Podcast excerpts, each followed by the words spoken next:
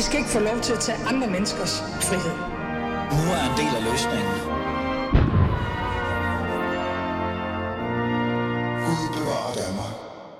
Nu skal vi, altså i hvert fald de næste 65 minutter, have fokus på noget andet. Vi introducerer et gammelt, men også lidt et nyt koncept, vi fremadrettet kommer til at køre her i Fædrelandet.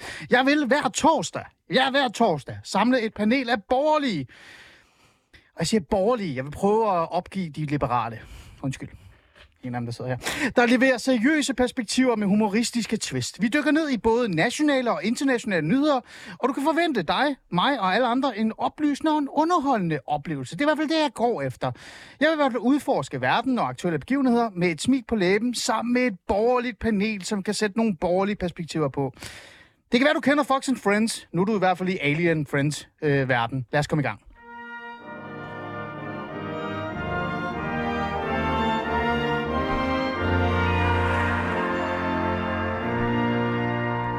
Og det er jo her, hvor vi altid så siger, fordi jeg hedder Ali, at jeg vil helst tale med mig selv, men min redaktør Pola kigger ondt på mig og siger, nej Ali, så skizofren er du ikke, og heller ikke så borgerlig. Åh, jeg er lidt en lille smule. Derfor så har jeg faktisk selvfølgelig tre gæster i studiet, det her borgerlige panel, Fædrelandets venner, kan man nærmest sige, og de får faktisk lov til at introducere dem selv i virkeligheden, for det vil jeg gerne gøre, i stedet for det er kun mig, der taler i dag. Så lad os bare starte fra her, vores skønne Venstre. Er det højre? Venstre. Det må være højere, ikke? Prøv at komme med en lille introduktion af dig selv, så vi kan vide, hvem du er. Du kommer til at være med mange andre gange nu. Så. Ja. Så jeg skal ikke sige, hvem jeg er? Jo, det må du gerne. Ja, folk gætter det jo med det samme. Jeg har jo en grov accent, fordi jeg kommer fra Færøerne. Og så tror jeg tænker bare, det er en udlænding, og så tænker de, det skal vi køre på, de er borgerlige. Må vi høre? Det er Sólbjørg Jakobsen fra Liberal Alliance. Ja, og du er folketingsmedlem. Ja. Og så er du også, hvilken kasket har du i virkeligheden i dit parti? Jeg er politisk ordfører. Det er jo det. Så det er jo ikke helt ting. Hvordan er det egentlig gået med det? Hvor lang tid har du været politisk ordfører? Det har været som vores sommergruppemøde i august. Og hvordan har det været? Det har været mega spændende. Travlt spændende. Og ja, sjovt til tider, hårdt til tider. Men jeg er virkelig glad for det. Sólbjørg. Er du egentlig borgerlig, eller er du liberal? Altså, vi skal ikke starte en meget stor samtale omkring det, men bare lige høre det. Jeg vil da mene, jeg er begge dele. Hvordan begge dele? Jamen altså, borgerligheden, den bygger jo på et fundament af frie principper. Mm. Og så er det også det, i min optik, hvis vi snakker borgerlighed i Danmark, så er det nogle vestlige værdier, vi har. Mm. Og det synes jeg også passer rigtig godt ind i at have et liberalt samfund, hvor man er fri til at være den, man er. Mm. Og har plads til at være den, man er. Mm. Så jeg ser mig ikke som enten borgerlig eller liberal. Jeg ser mig som begge dele. Okay, interessant. Så lad os gå ind til midten. Det er ikke politisk midte, det ved jeg ikke, det håber jeg ikke, Susie. Velkommen til. Prøv at fortælle lidt, hvem du er. Jamen, jeg hedder Susie Jessen, ikke Jensen, som der er mange, der siger en gang imellem, Ali. Har jeg sagt det? Nej, det tror jeg ikke. Jeg er også udlænding. Så. Ja. Og jeg er jo også politisk ordfører for Danmarks Demokraterne, og derudover så er jeg også landdistriktsordfører og ligestillingsordfører, det er Sólbjørg jo også, så vi deler nogle ordførerskaber. Ja. Så der er også forskellige kasketter, man kan tage på efter forgodtbefindende. Det der med borgerlighed, hvad betyder det for dig? Altså, bare lige kort. Borgerlighed, det er sådan nogle, altså det er meget værdipolitik, men det er også fællesskab, altså nogle kerneværdier, som man samles om. Ja. Og så det liberale, det er jo også det her med frihedsfølelsen, altså og friheden til at tage mange af sine egne valg. Mm. Så en god blanding af det, men først og fremmest rigtig god grundborgerlig. Mm. Okay, godt, så er det på plads. Helle, du er den sidste. Mm. Hej. Hej. Velkommen til. Tak for det. Er det egentlig første gang, du er i Fædrelandet? Ja, det er det. Jamen, så skal du virkelig introducere dig selv. Helle, hvem er det, du er? Jeg hedder Helle Bonnesen, og jeg er også medlem af Folketinget. Jeg har et par ordførerskaber, blandt andet så deler jeg beskæftigelsesordførerskabet sammen med Sólbjørg, hvor vi ses ret tit. Mm-hmm. Ja, så er jeg ordfører for kultur, og så ikke mindst udenrigspolitik. Mm. Grunden til, at jeg gør det på den her sådan lidt mærkelige måde, især, og det kommer jeg til at gøre med folketingsmedlemmer, hvor jeg beder dem selv om at introducere dem selv, fordi det er, at det her panel, det her koncept, som jeg gerne vil arbejde med, det er jo ikke fordi, at jeg gerne vil have folkevalg. Jeg vil gerne have folk ind, som er borgerlige af sind, også tanker og har perspektiver i forhold til, hvordan verden egentlig hænger sammen. Så derfor så er I jo mere end jeres folketingsmedlemskab. I er jo decideret borgerlige. Og så tilfældigvis, så er det kun kvinder i dag, men det er noget med kvoter. Det er et woman vote. ja, men det er fordi, jeg arbejder på 24/7, de er woke. Nå, okay, jeg skal lige, ja. Jeg vil også lige til at se, det er noget værre noget, det her. Du må hellere lige det er derfor, jeg er helt stille i forhold til, at man har taget bevillingen fra dem, ikke? Jeg siger ikke noget. Nej, okay. Ej, men vi jeg kan godt hedde mand i dag, så er vi 50-50. Ja, vi ved heller ikke, hvad vi identificerer som. Nej, det er du jo ikke. Åh, god, nu stikker det her af. Det er godt, man kører i borgerlige.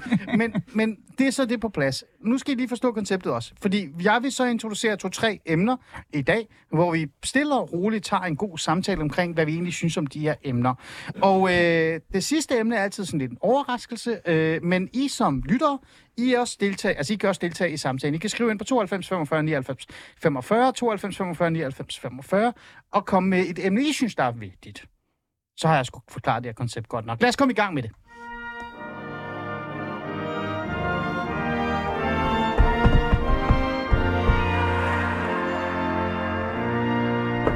Nå, I skal ikke stå og se så stive ud. Nu skal vi hygge lidt, ikke? Det er Fox and Friends. Det er Alien-venner, ikke? Altså, næste gang tror jeg, jeg tager noget mad med, så vi kan få jer til at sådan, tale lidt med ro. Vi startede med de pro-palæstinensiske demoer. Det har sgu været lidt specielt. Og igen, I skal bare tage ordet. Jeg synes, det har været lidt specielt.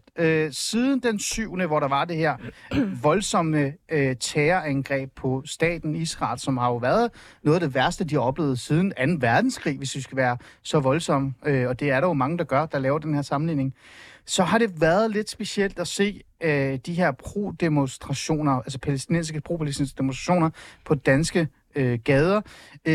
Ikke fordi jeg selv har noget imod hele pro-Palæstina-bevægelsen generelt i forhold til det her med, at der faktisk bor nogle mennesker i et område, som, altså, de bor sgu forfærdeligt. De har det skidt. Der skal gøres noget.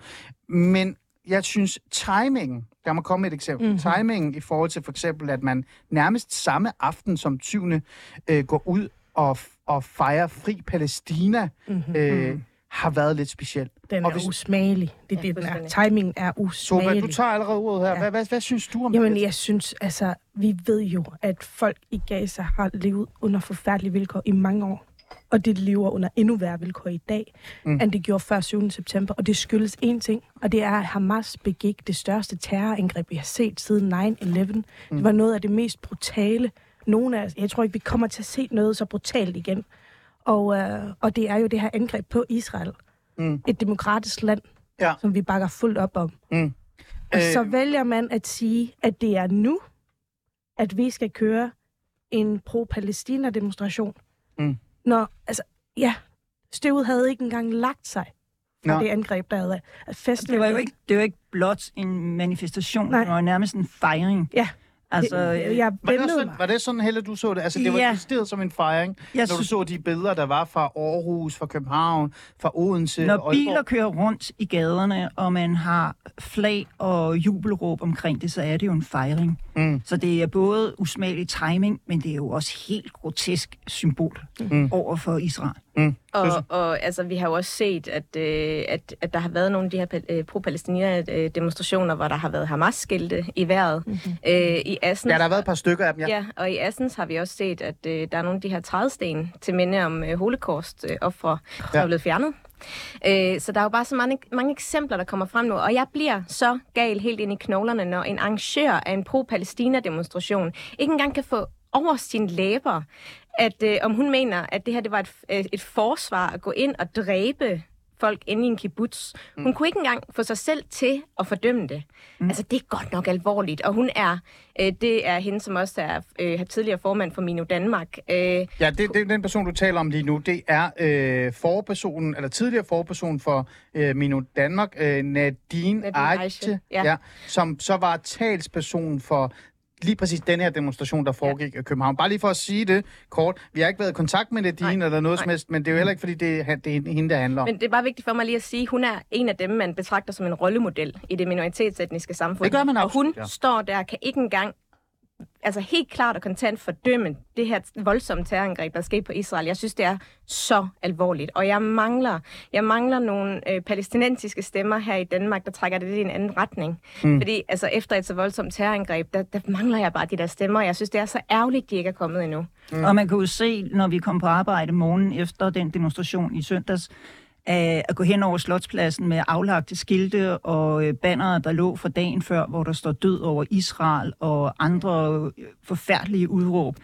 Altså, de siger sig selv, at det her det handler om at gøre skade på Israel, og fuldstændig uden kontekst.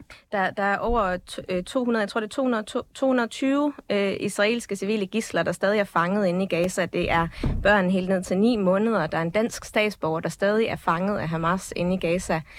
Jeg kan simpelthen ikke få ind i mit hoved, hvorfor at det ikke fylder mere i de grupper der. Det virker som om, at der er også mange, der tror, at det ikke engang er rigtigt. Mm. Altså det hører man også derude, at de bare tror, at det er en stor konspiration. Altså det er jo helt, helt absurd. Vi skal lige have den anden side med. Jeg ved ikke, hvordan jeg skal sige det her. Men nu siger jeg det på en måde. Jeg skriver lige noget her, og så siger jeg lige... Det er fordi, at der er også den anden vinkel, ikke? Sólbjørg, nu kigger jeg lidt på dig. Der er jo også den der idé eller tanke om, at det her, det er jo altså, foregået langt før. Mm. Og det er også den, der bliver fremlagt. Det her, det er årtiers... hvad kan vi sige...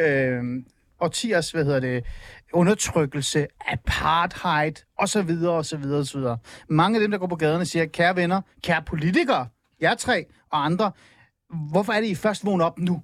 Det her, det har jo eksisteret i årtier. Derfor så går vi ud og viser vores frustrationer, vores vrede, vores utilfredshed, og det kan godt være, at det manifesterer sig som en form for hyldest, men det er ikke det, det er. Vi er bare trætte, og vi vil have, der skal ske noget nu. Er der en snært af forståelse for det? Selvfølgelig har jeg forståelse for det. Det har jo været en krigsplads i, ja, næsten altid. Ja. Og jeg har da den dybeste sympati for de mennesker, som er fanget i det her. Det er ikke kun under angreb af Israel, som forsvarer sig selv efter... Altså, hvis vi var blevet angrebet på den måde, så havde vi sørme også som borgere sagt... Det skal svares igen på. Mm. Så det bliver ikke kun svaret igen på af Israel, de er også undertrykt af Hamas. Ja. Hamas har jo, det blev jo valgt som ledelsen i Gaza, og det har ikke fået lov til at vælge nogen anden side. Men hvad med staten Israel? Fordi I står altid med nikker, så jeg har ikke engang behov for at spørge om det. Hvad så med staten Israel? Fordi en af deres hovedpunkter, det er, der er ingen kritik af staten Israels brutalitet, som der bliver brugt. Jamen igen, timing her. Altså, krigsforbrydelser skal jo altid fordømmes. Og det er uanset, om det er Israel, eller om... om så det er timingen, der er for dig? Jamen, altså, det var jo også et problem for et år siden. Mm. Og vi har altid taget afstand fra krigsforbrydelser. Mm. Men der, hvor min grænse går langt hårdere, det er terror. Og det er jo et terrorangreb, vi har oplevet den 7. oktober. Mm. Det er jo meget, meget væsentlig forskel, så det bliver sådan en whataboutism her, som jeg synes er væmmelig. Ja. Hvad tænker I? Jamen, jeg tænker også, at det er jo... Altså, hvis vi ser på den effekt, det har på Danmark, altså, det eskalerer jo. Og det har det gjort efter 7. oktober. Hvad mener du med eskalere? Altså, det tænker du...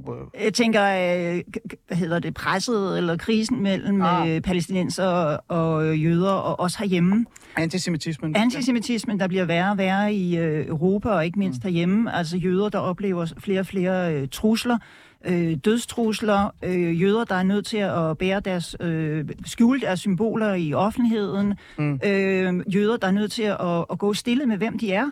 Ja. Og det er jo blevet forværret af det her. Det har vi jo også haft i Danmark også i et stykke tid, men netop denne her måde, som det er eskaleret på, gør bare, at den krise jo også eskalerer, og vi ser det i Danmark. Vi kunne aldrig nogensinde forestille os, at en jøde ville gå rundt på Nørrebro med kiba og det israelske flag, så skulle vi hurtigt se, hvad der var sket.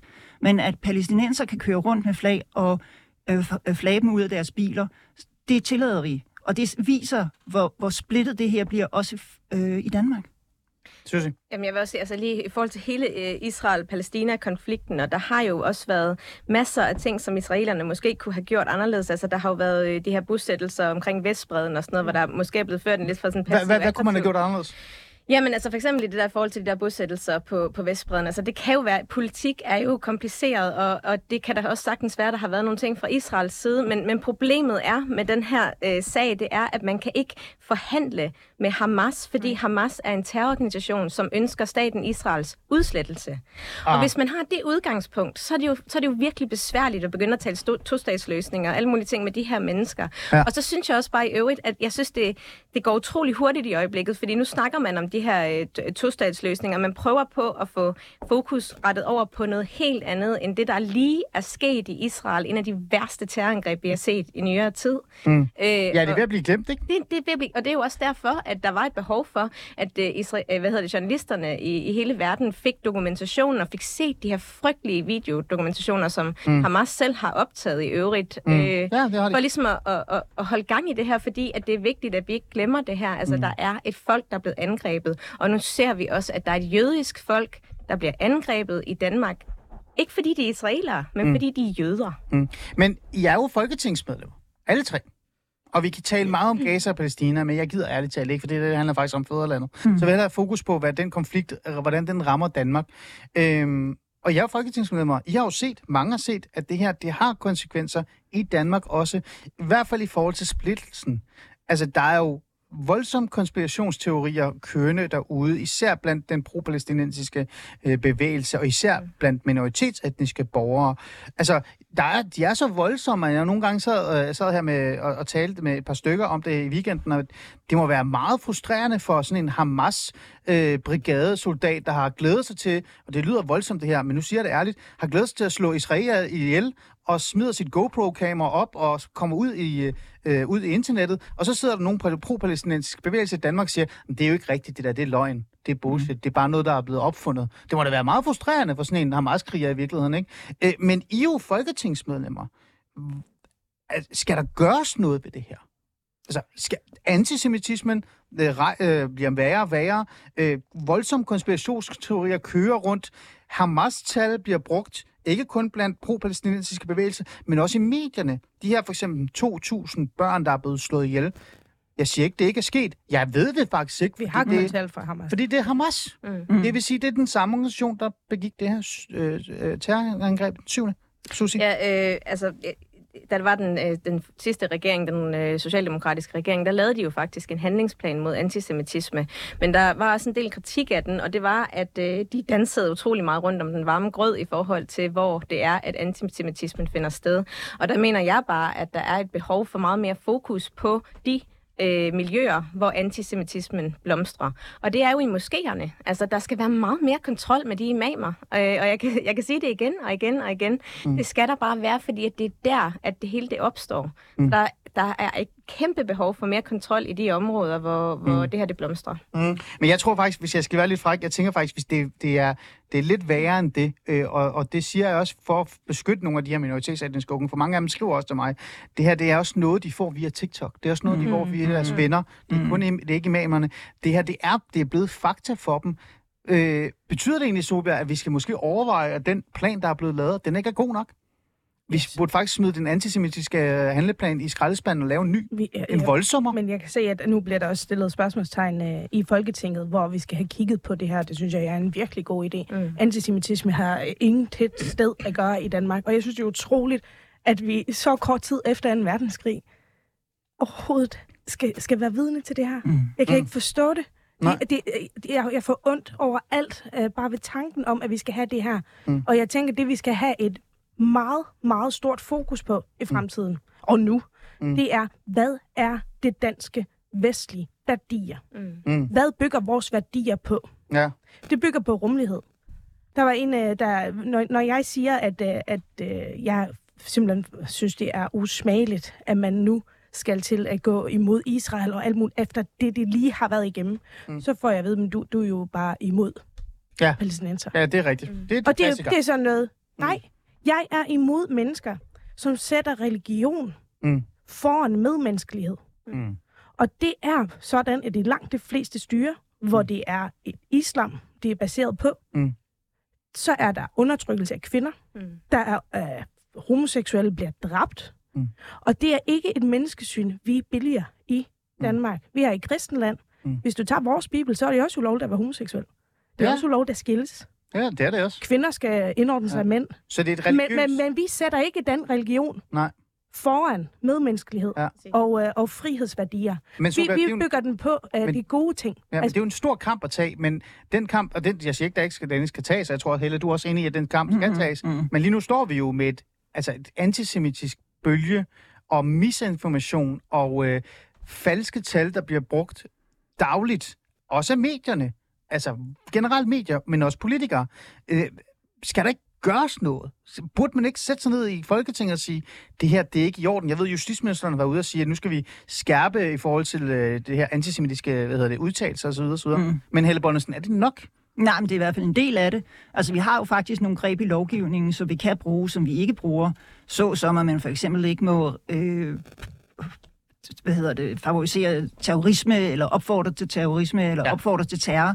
Det er jo sådan nogle lovgivning, som vi slet ikke tager i brug. Og det vil da være, altså hvis vi ikke skal bruge den nu, hvornår skal vi så bruge den? Mm. Så det er jo en side af den, men altså jeg synes jo også, at aldrig har medierne været så vigtige, fordi der er så mange falske historier, der cirkulerer. Så det her med kildekritikken og med de rigtige informationer, vi kan jo se gang på gang, folk er ude med nogle statements, og så kommer de tilbage og trækker dem tilbage, og jeg mente det ikke, og nu er jeg blevet klogere. Mm. Ja. Så kildekritikken hos medierne, vores mulighed for at gribe ind juridisk, og så de værdibeladende, det er i hvert fald tre vigtige parallelle greb. Mm. Susie, jeg må lige tage fat i dig her, for det er lidt sjovt her, ikke? Christiansborg, din arbejdsplads, jeres arbejdsplads, i weekenden, der var der en kæmpe demonstration. Yeah. Jeg blev brændt israelsk flag af foran det. Altså, den der regering der. Hvad tænker du om det? Jamen, det her, det er jo også meget værdipolitik, ikke? Men altså noget af det kan vi jo også godt løse med lovgivning inde på Christiansborg. Vi kan jo godt, som Helle også nævner, altså tage fat i det her med billigelse af terror og sådan noget, som jo er blevet skrevet ind i lovgivningen, og så insistere på, at det skal, tages i brug nu. Og det er faktisk også noget af det, jeg har stillet spørgsmål til justitsministeren om. Han har svaret, at der faktisk er en skærpet opmærksomhed fra politikredsene. Præcis. Så det håber jeg, at de også lever op til, sådan, så det er, at der er en ekstra bevågenhed i forhold til de her demonstrationer.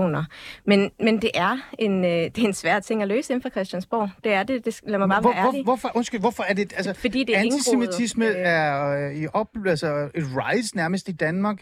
Vi har misinformation. Vi har rigtig mange minoritetsætningsborgere. Radikalisering er også på grænsen til at blive et ekstremt problem lige om lidt. Undskyld mig, hvorfor er det der så svært?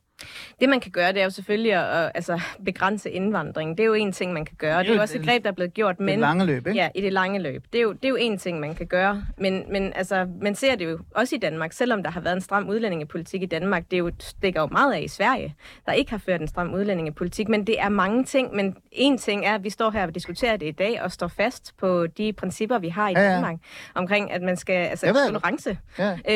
Og det bliver vi nødt til at insistere på. Men jeg synes også, der er et behov for os generelt at kigge på, hvad det er for nogle rollemodeller, der er ude i de her miljøer, og hvordan de påvirker unge mennesker til en bestemt retning. Det synes jeg er utroligt vigtigt.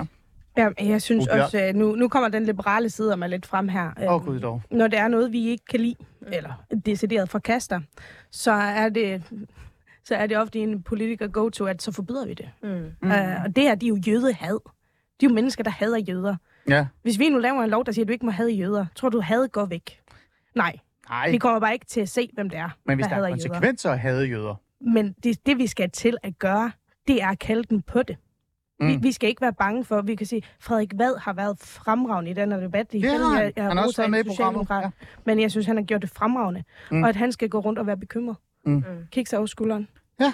Det synes jeg vidner om, at der er behov for, at vi står sammen her, at vi råber op.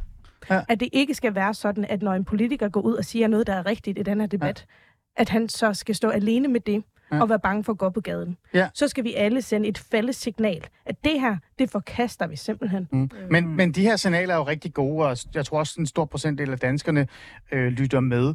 Men den gruppe, som er pro-palæstinensiske, som har mange følelser på spil. Jeg har også skrevet en klumme i Kristeligt Dagblad, som virkelig har ramt mig i nummeren, lad os sige det på den måde, hvor jeg siger, at det her det er mellemøstlige problemer, der er flyttet til Danmark. Ja. De lytter jo ikke til det der, de er ligeglade. Så skal det have retslige konsekvenser. Altså, er politiet for langsom? Er de for dårlige, Sólbjørg, til at gå efter de her mennesker, der begår eller billiger terror, for eksempel?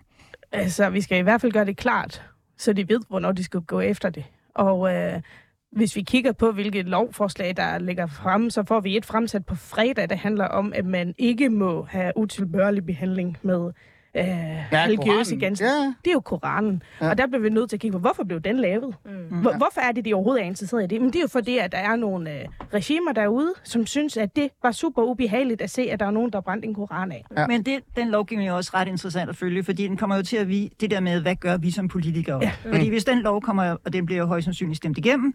Det gør den for Mette. Og hvad sker der så? Ja. Jamen, så kommer der jo bare nogle andre tiltag. Ja. Altså, så kommer der andre måder at reagere på. Mm. Så derfor skal man også passe på, at man ikke stikker blå i øjnene og siger, at man fra politisk kan lovgive sig ud af det. Mm. Lovgivning er en ting af det, og politiets arbejde er en ting af det, men det er jo mange andre ting, og det er først og fremmest menneskelighed. Mm. Mm. Jeg trækker lige en gæst med ind i programmet, fordi hvorfor ikke? Det er altid godt at få endnu en borgerlig stemme i studiet, og I har jo de her headset på alligevel. Mette Thiesen, velkommen til. Tusind tak. Mette Thiesen, du er medlem af Dansk Folkeparti. Hvad er det egentlig for nogle? Er der et vigtigt ordførerskab, jeg skal have med? For ellers så kommer du efter mig. Jeg ved det ikke. Ved du hvad? Altså, jeg har jo simpelthen så mange ordførerskaber, så jeg tror, det vil tage utrolig lang tid. Skal vi ikke sige, at du er borgerlig? Og så er det det. Jeg er borgerlig nationalkonservativ kvinde i Folketinget. Godt. Og jeg tænkte, vi skal lige få udfyldt kvoterne, så der er ikke nogen, der kommer efter mig her i Vogue-radioen. Så jeg tog lige dig med os lige kort ind i programmet. Mette, vi er i gang med at tale om det her, de her pro-palæstinensiske demonstrationer, der har været i Danmark, både lige efter nærmest samme aften som det 7. angreb, men også her i weekenden, hvor der blev brændt et israelsk flag af. Vi kan sige meget med det. Jeg er lidt hård nu. Nu går jeg direkte til sagen over for dig. Vi kan sige meget, vi kan fordømme meget, men ligegyldigt hvad, antisemitismen bliver større og større, polariseringen bliver større og større. Vi har en gruppe i Danmark, som faktisk er ligeglade med fakta. De får deres fakta fra Hamas. Hvad tænker du om det? Jamen altså, de skal jo hjem. Altså, de hører jo slet ikke til i Danmark. Så den er jo sådan set ikke længere. Vi kan jo se den her 5. kolonnevirksomhed, som kører rundt omkring i det danske samfund. Og det er jo desværre, fordi man har ført en forfejlet udlændingepolitik igennem årtier. Man har tildelt statsborgerskaber til mennesker, som aldrig nogensinde burde have haft det. Men vi kan jo ikke bare sende det hjem i morgen. Altså, konventioner, regler, folk er født her. Jeg tror ikke, at der er så mange, der ikke vil ønske det ind og stænde et eller andet sted. Især mange af dem, som har billige tager og så videre, men det kan jo ikke lade sig gøre, så hvad kan vi egentlig gøre? Hvad med? Ali, selvfølgelig kan det lade sig gøre. Det her handler om, at der sidder for mange skvat i det danske folketing, for at sige det, som det er.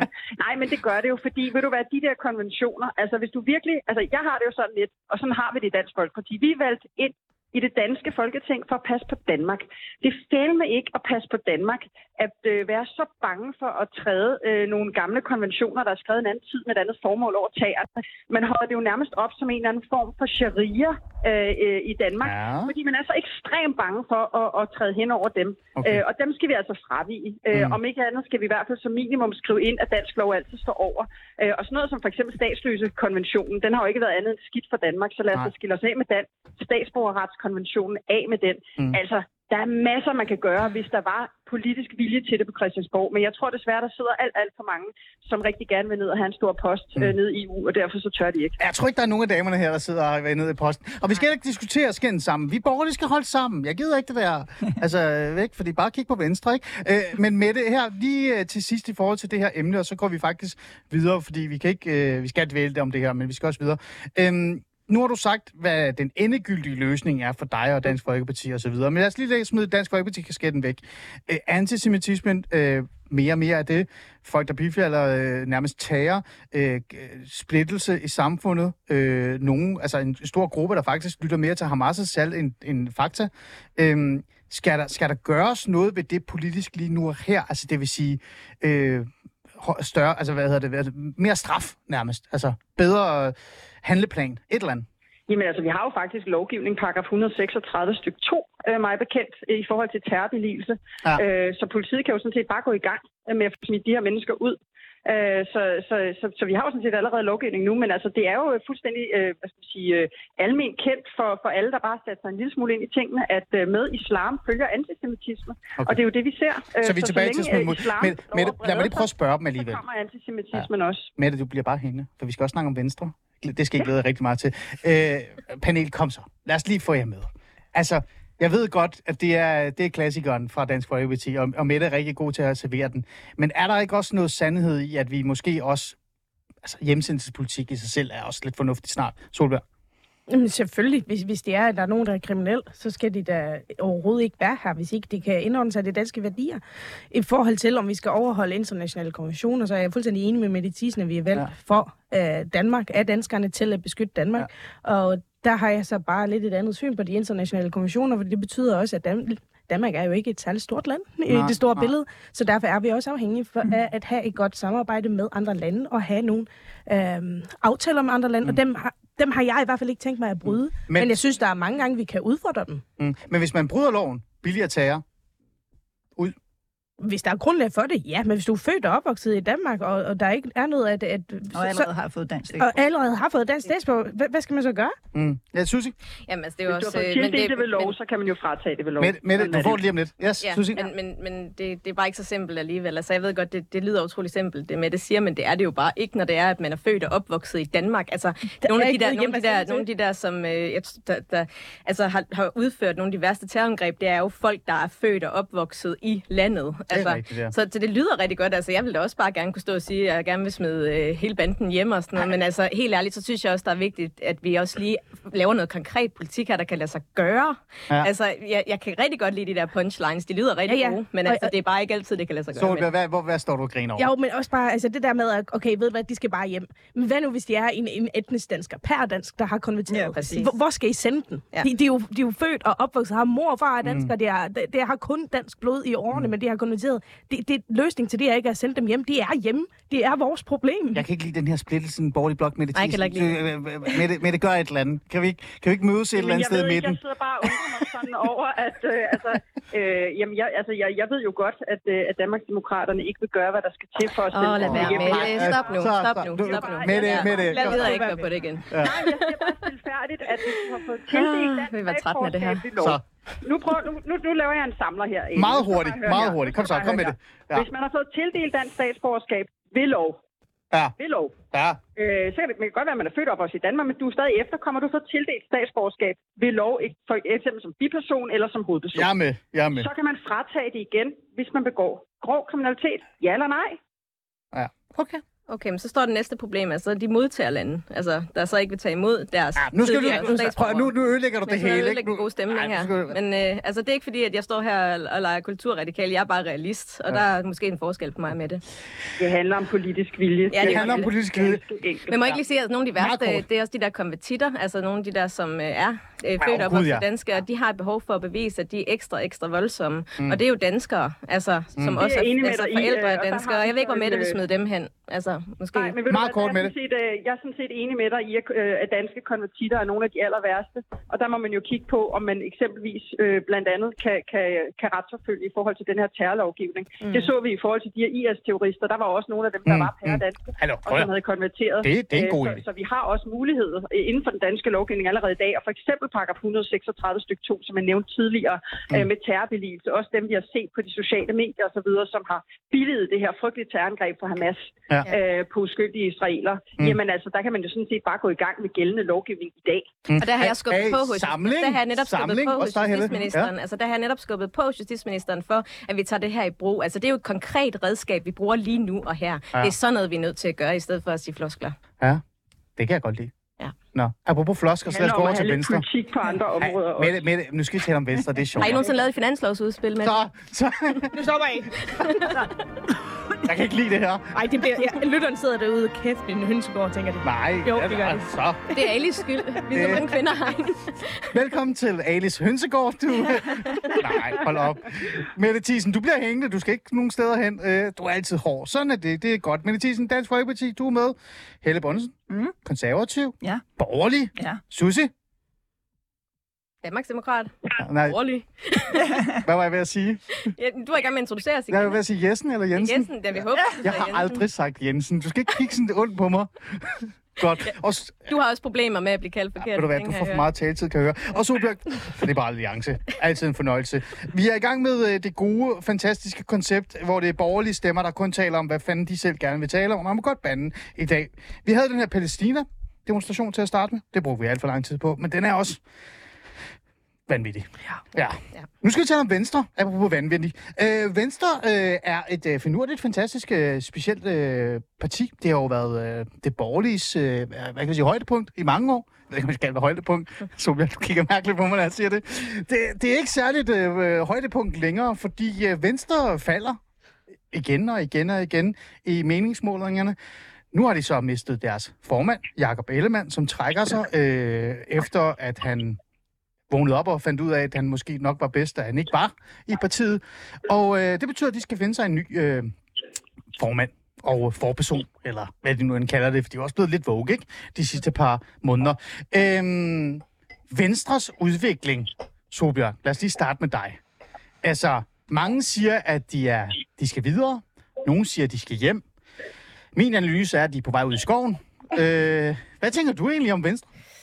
Jo, men altså, jeg synes, som politiker, så skal vi fokusere mest på, hvad vi egentlig selv vil. Jeg ved godt, vi er en del af det borgerlige blok, ikke? Hvad Venstre har lyst til, og hvilken retning de har lyst til at gå, det er ene og alene et Venstre-business. Men i forhold til, hvis jeg skal kigge på, hvad jeg ville ønske, de gjorde, så var det at komme tilbage til Blå Blok. Men altså, Sólbjørg, med al respekt, ikke? Så jeg er ikke noget frækt. Er du ikke rimelig glad for, at det er, hvor de er? Altså, fordi lige nu, der hvor vi står, så er I jo det største parti, så vidt jeg kan huske, et borgerligt blok, ikke? Og det, man plejer, og du kigger lige op og tænker, er det mandater. Ja, ikke det, cirka. Og man plejer jo faktisk at pege på det stærkeste og det største parti, når man skal vælge en statsministerkandidat. Så kan du ikke bare stå der og tænke, fantastisk, bliv ved med at rode rundt i jeres lille legestue derude? Altså nu er jeg, det er ikke nogen statshemmelighed, at jeg faktisk har været medlem af Venstre. Ja, det har du nemlig, det er derfor, jeg spørger dig. Ja. Og jeg må faktisk sige, at jeg har faktisk en god relation til en del af baglandet stadig. Ja. Og jeg synes faktisk, det er synd. Synes du, det er synd? For dem, ja, men ikke for dem, der har der har ført dem i den her situation. Det må de selv stå til ansvar for. Men det er bagland, der er jo kæmpet i mange år og har deres liv og sjæl i et parti. Det må jeg sige, det er... Bare som rent menneskeligt, så gør det lidt ondt at se, at de skal igennem det der. Men det er jo en konsekvens af hvordan det har ageret. Og det fører der til en god ting ved os. Men når man har så mange partier, uden nogen, der nærmer sig et statsministerstørrelses parti, så synes jeg heller ikke, det er relevant, at vi står og snakker om, hvem der er størst. Nej, jeg kan godt lide at tale om det. Det er mit program, det var ærgerligt. Mette Thiesen, vi skal lige have dig ind i det her, fordi du er med på telefonen, og du skal videre, så derfor så skal jeg lige have dit syn på det, før vi siger tak. Jeg synes jo, det er interessant at have dig med, især Mette Thiesen, fordi Dansk Folkeparti, ret mig gerne, har været ude at sige via Morten Messerschmidt, at de selvfølgelig ønsker, at Venstre finder sin fodfæste igen og vender hjem, som det så smukt siger. Men samtidig så har de jo også sagt, at de ikke bange for at pege på det parti, der er størst. Det borgerlige parti, der er størst. Så kigger jeg på Sólbjørg igen, som gemmer sig på sin telefon. Hvad tænker du egentlig om Venstres rejse de her dage? Jamen altså, Jakob Ellemann Jensen sagde jo, at det var jo sådan meget berømt Egon Olsen citat fra Olsenbanden. Altså, vi skal ikke hjem, vi skal videre. Og det var jo så ment, at han ville blive i regeringen. Ja. Så vil jeg gerne agere Yvonne. Fordi Yvonne, hun er jo den, der altid formår at få Egon ind på ret kurs igen, og hele Olsenbanden også. Så vil jeg da gerne agere Yvonne og sige, kom nu hjem, Venstre. Fordi vi har faktisk mulighed for en stærk borgerlig blok med ført borgerlig politik.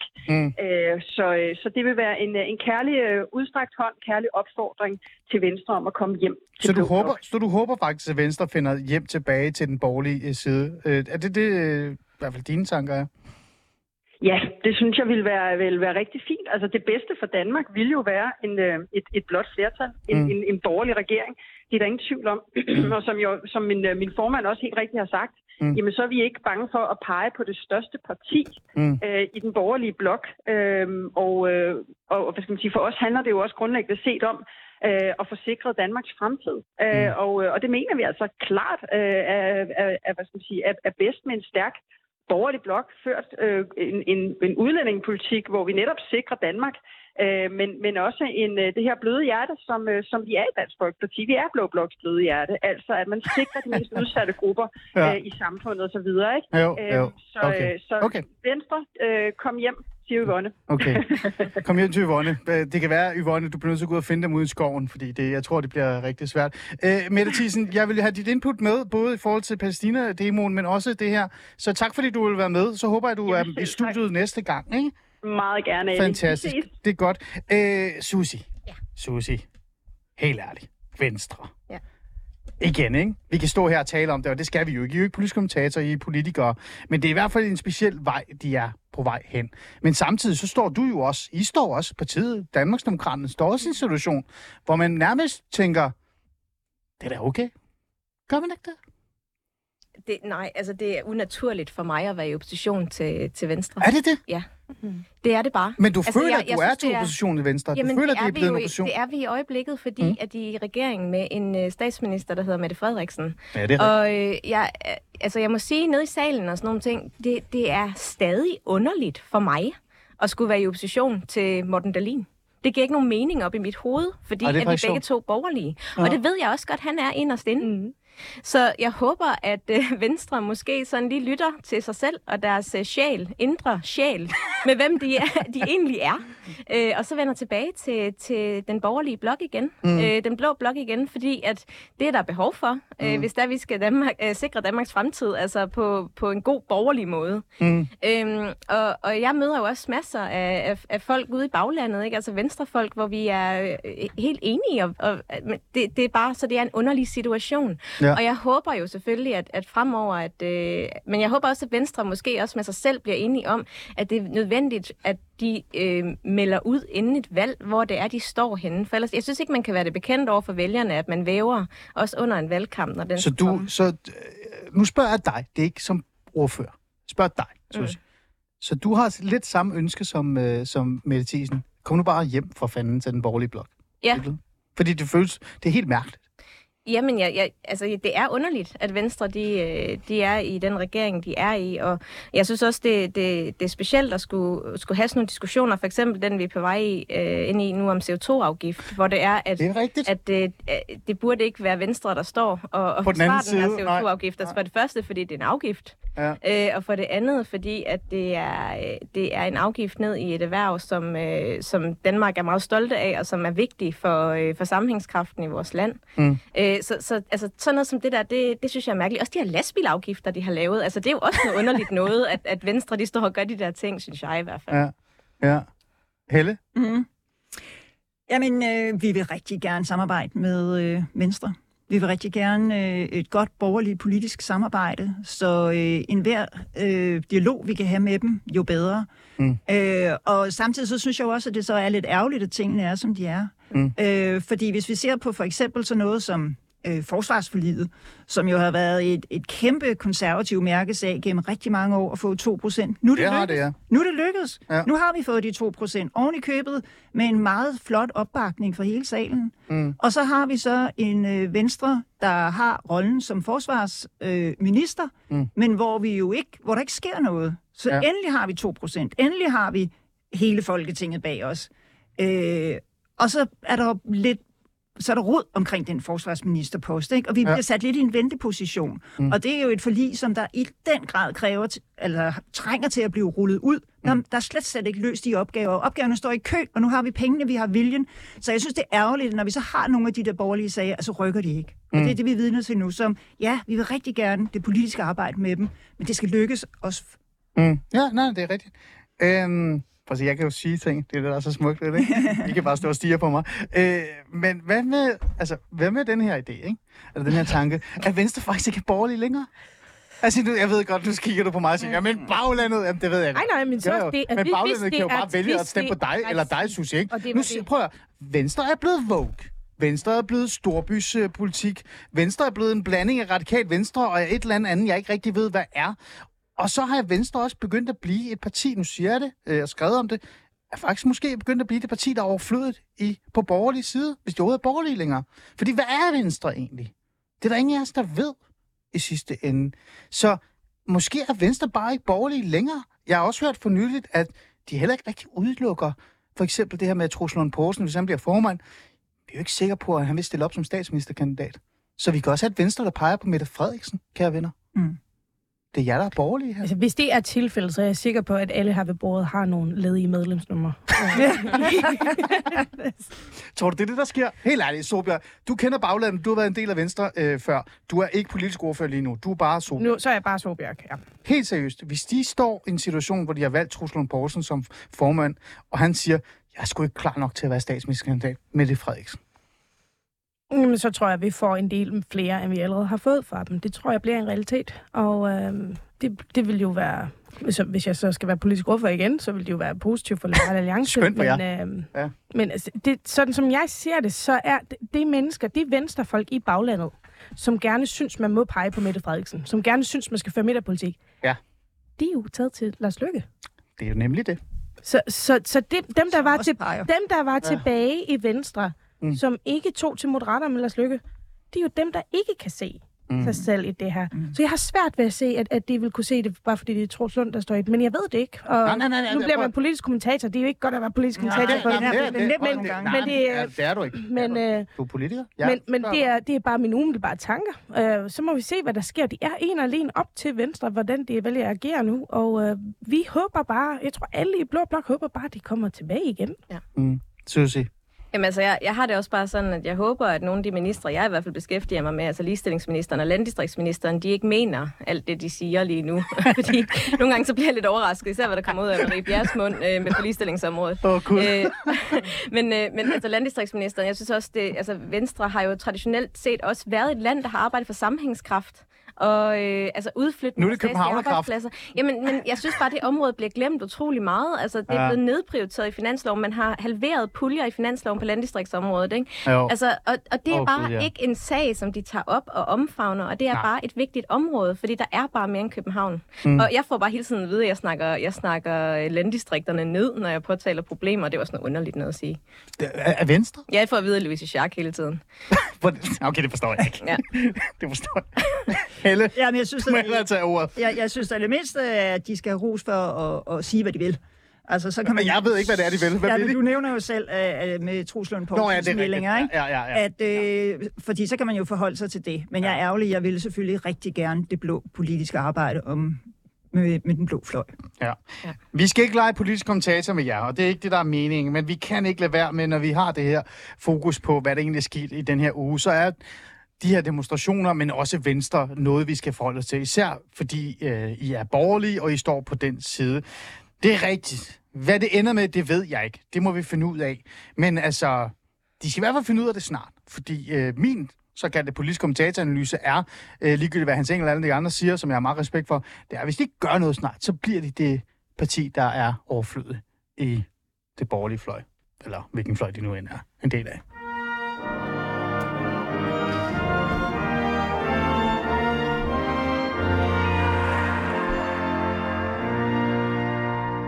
Og på borgerlige fløj og det hele. Så går vi tilbage til dig, Sólbjørg. Det er sådan, du er lidt centrum i dag. Det er fantastisk. Men det er også fordi, du skal vente til, at du er det store parti nu, ikke? Det store parti. Altså, er vi ikke enige om, det er det største parti? Pola, tjek det lige derude. Er Liberal Alliance ikke det største parti? Mens jeg lige fremlægger det her, og hun bliver ikke rød i hovedet. I meningsmålingerne. Men vi har ikke haft et valg. Så det nytter ikke noget at tage det der meningsmålinger hele tiden. Det gør de ikke. Altså, vi bliver nødt til at forholde os til, vi har 14 mandater. Det er Alis fædreland, det er folkets fædreland. Og det er, når folket tager telefonen og siger til mig, stemmer på Liberal Alliance. Sådan det er. Og derfor så skal vi tale om det her, fordi der er sket noget sjovt. Interessant. Er det overraskelsen nu? Det er overraskelsen, okay. Fordi de sidste par dage har lederen af det borgerlige fløj, ikke rigtig lederen, men måske lederen af det borgerlige fløj, Alex Vanopslagh, været ude og rejse lidt. Sólbjørg, hvor har Alex Vanopslagh været? Han har været i Ukraine. Ja, fordi jeg har billeder af dem her på Instagram, hvor han har delt dem. Vi kan se, at han står her med Zelensky, og han står med Troels Lund Poulsen, som ser lidt træt ud, men det gør han altid, tror jeg, i virkeligheden. Og han også... her sidder han og ser meget alvorlig ud med hans hænder, kan I se det? Meget seriøs. Her står han ved en dør. Det ser meget præsentabel ud. Og se, hvordan han bare skuer ud i luften og tænker, russerne, puha. Mens Troels Lund Poulsen ser det træt ud igen. Og så er det her billede, jeg elsker allermest. Det er en togkupé, er det ikke det? Eller? Jeg får en lille bitte smule vibes fra den der sommertur med, med trioen. På billedet kan man se, gå ind på Instagram og find Alex Vanopslaghs Instagram-billeder, det er fantastiske. Troels Lund Poulsen sidder i et tog, så jeg tror, det er et tog, eller hvad det end er, og sammen med Alex Vanopslagh, og så kigger de intenst på billeder af generaler, tror jeg.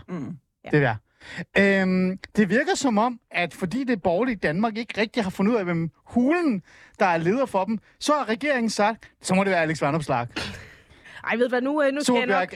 Er det der er sket? Ej, nu skal jeg nok være helt ærlig og købe helt fuldstændig ind på den præmis, du lavede med. Det er fordi, at Troels Lund skal i lære Alex Vanopslagh om, hvordan det er at være en lille parti i Blå Blok. Nej, det var for sjovt. Det sagde jeg ikke. Ja, det har jeg vist. Ja, det sagde jeg vist. Men altså, lukket forum, okay, men det var super, vi lukker ned for dig. Ja. Susie og Helle, er det ikke seriøst det, der er sket? Den her midterregering kiggede på det borgerlige Danmark og tænkte, åh gud, hvis de ikke kan finde ud af det, så vælger vi dele med en, der er leder for dem, og så giver vi ham en tur i toget med Troels Lund Poulsen. Helle? Jo, det kan jo godt se sådan ud, men omvendt, så synes jeg, at Troels Lund Poulsen, han var ret hurtig i går til at fortælle, at han ikke havde delt sovekopi med Alex Vanopslagh. En meget, meget alvorlig mine. Er du sikker? Han var meget og sagde, at han havde haft sin egen, og de havde ikke sovet i samme kopi sammen. Og det var åbenbart vigtigt for ham at pointere. Men det gør man altså som regel, gør man ikke det? Jo, men jeg tror... Du har da sovet i kopi sammen, har du ikke med nogen, eller hvad? Jo, jeg har sovet i kopi sammen med Charlotte Munk fra Danmarks Demokraterne. Det var meget, meget hyggeligt. Hold da op. Ja. Nå, vi er den forkerte Danmarks Demokraterne inde her.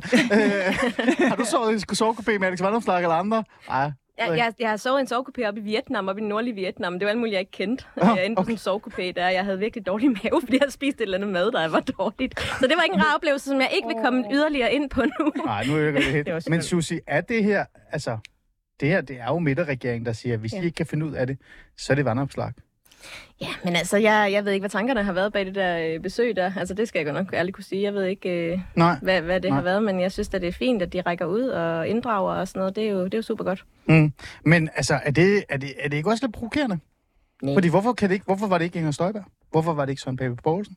Det ved jeg ikke. Altså, jeg tror ikke, der er sådan en eller anden konkurrence kørende på den blå blok i øjeblikket. Altså, det, der er vigtigt for os, det er at samle sig i blå blok og lave et fællesskab og et arbejdsfællesskab frem mod det næste valg, hvor vi forhåbentlig skal have Mette Frederiksen sat af posten som statsminister. Men den her mand, der står på Instagram og ser meget statslig ud og kigger ud ved den her dør og kigger på Rusland og siger, puha, altså, han ligner da... det borgerlige Danmarks næste? Altså, der er ikke nogen tvivl om, at Alex, han er sindssygt dygtig. Altså, det er han. Han er jo en knalddygtig retoriker, og jeg synes, det er fantastisk, at han kan fylde en KB-hal op med tusindvis af begejstrede mennesker. Altså, jeg har kun gode ting at sige om Alex. Jeg synes, han er hammerdygtig. Mm. Og så vil jeg sige, at jeg synes også, at Ukraine selv er jo rigtig god til at række ud til os alle sammen, og de lejligheder, hvor Zelensky har været i Danmark, så har der jo været gode samtaler hele vejen rundt. Mm. Så fra ukrainsk side, så er de godt klar over, hvordan landet ligger her. Okay. Så det her, det er bare spas og humor, Sólbjørg? Nej, det er det ikke. Altså, det har jo optaget Alex meget, og også Liberal Alliance, at vi bakker Ukraine fuldstændig op her, og når vi lægger sprøjt til side, så er det jo en meget alvorlig sag. Ja, en sag, der nærmest, vi skal passe på, ikke bliver glemt, ikke? Den må jo ikke glemmes overhovedet. Ja. Og især, hvis man vender tilbage til den, hvordan vores samtale indledte. Ja, ikke? Ja. Hvad er det for nogle værdier, vi kæmper for? Hvad er det for nogle værdier, vi kæmper for, og hvor er det, fokus ligger henne? Ja. Fordi lige nu, så har vi talt jo over halvdelen af det her program omkring Palæstina og Israel. Og imens så har vi en kæmpe krig, der kører løs 2 timer herfra, som er så forfærdelig, og som jo i det her store spil kan risikere at få mindre fokus, og det bør det ikke have. Mm. Det må være det sidste ord. Om det så bliver Alex Vanopslagh eller ej, det aner jeg ikke, men vi får en masse andre torsdage til at hænge ud og tale om det her. Jeg vil også have talt om skatter, og også om det der med, hvordan vi som individ bare betaler penge ned i en eller anden pengepunkt, fordi det er det eneste, vi kan være. Ja, men den tog vi slet ikke. Jamen, man er mere værd end sit bidrag til statskassen. Ja, men vi nåede den ikke. Men så må du bare komme ind næste gang. Ja, så må vi tage den. Ja. Vi kunne også tage den der skat, der lige er kommet, hvor Skattestyrelsen har fået flere beføjelser til at tage mine penge fra min konto. Ja, det er hvis du giver det lige før du dør, eller... Nej, jeg ved det ikke. Nej. Det er forfærdeligt. Der er mange slags skatter. Ligegyldigt hvad, så har det været fantastisk at være i det her hønsehus i dag. Det er ikke det, jeg skal sige. Ah, nu kommer de efter mig igen. Helle Bonnesen, konservativ, tusind tak, fordi du vil være med. Susie, ikke Jensen, men Jensen. Tusind tak, fordi du vil være med. Sólbjørg Jakobsen. Jakobsen. Ganske meget. En fornøjelse af med. Har I lyst til at komme igen? Ja, har vi. Okay. Du ringer bare. Jeg ringer bare. Det vil jeg prøve. Og til jer lyttere, tak fordi I havde lyst til at hænge ud med mig.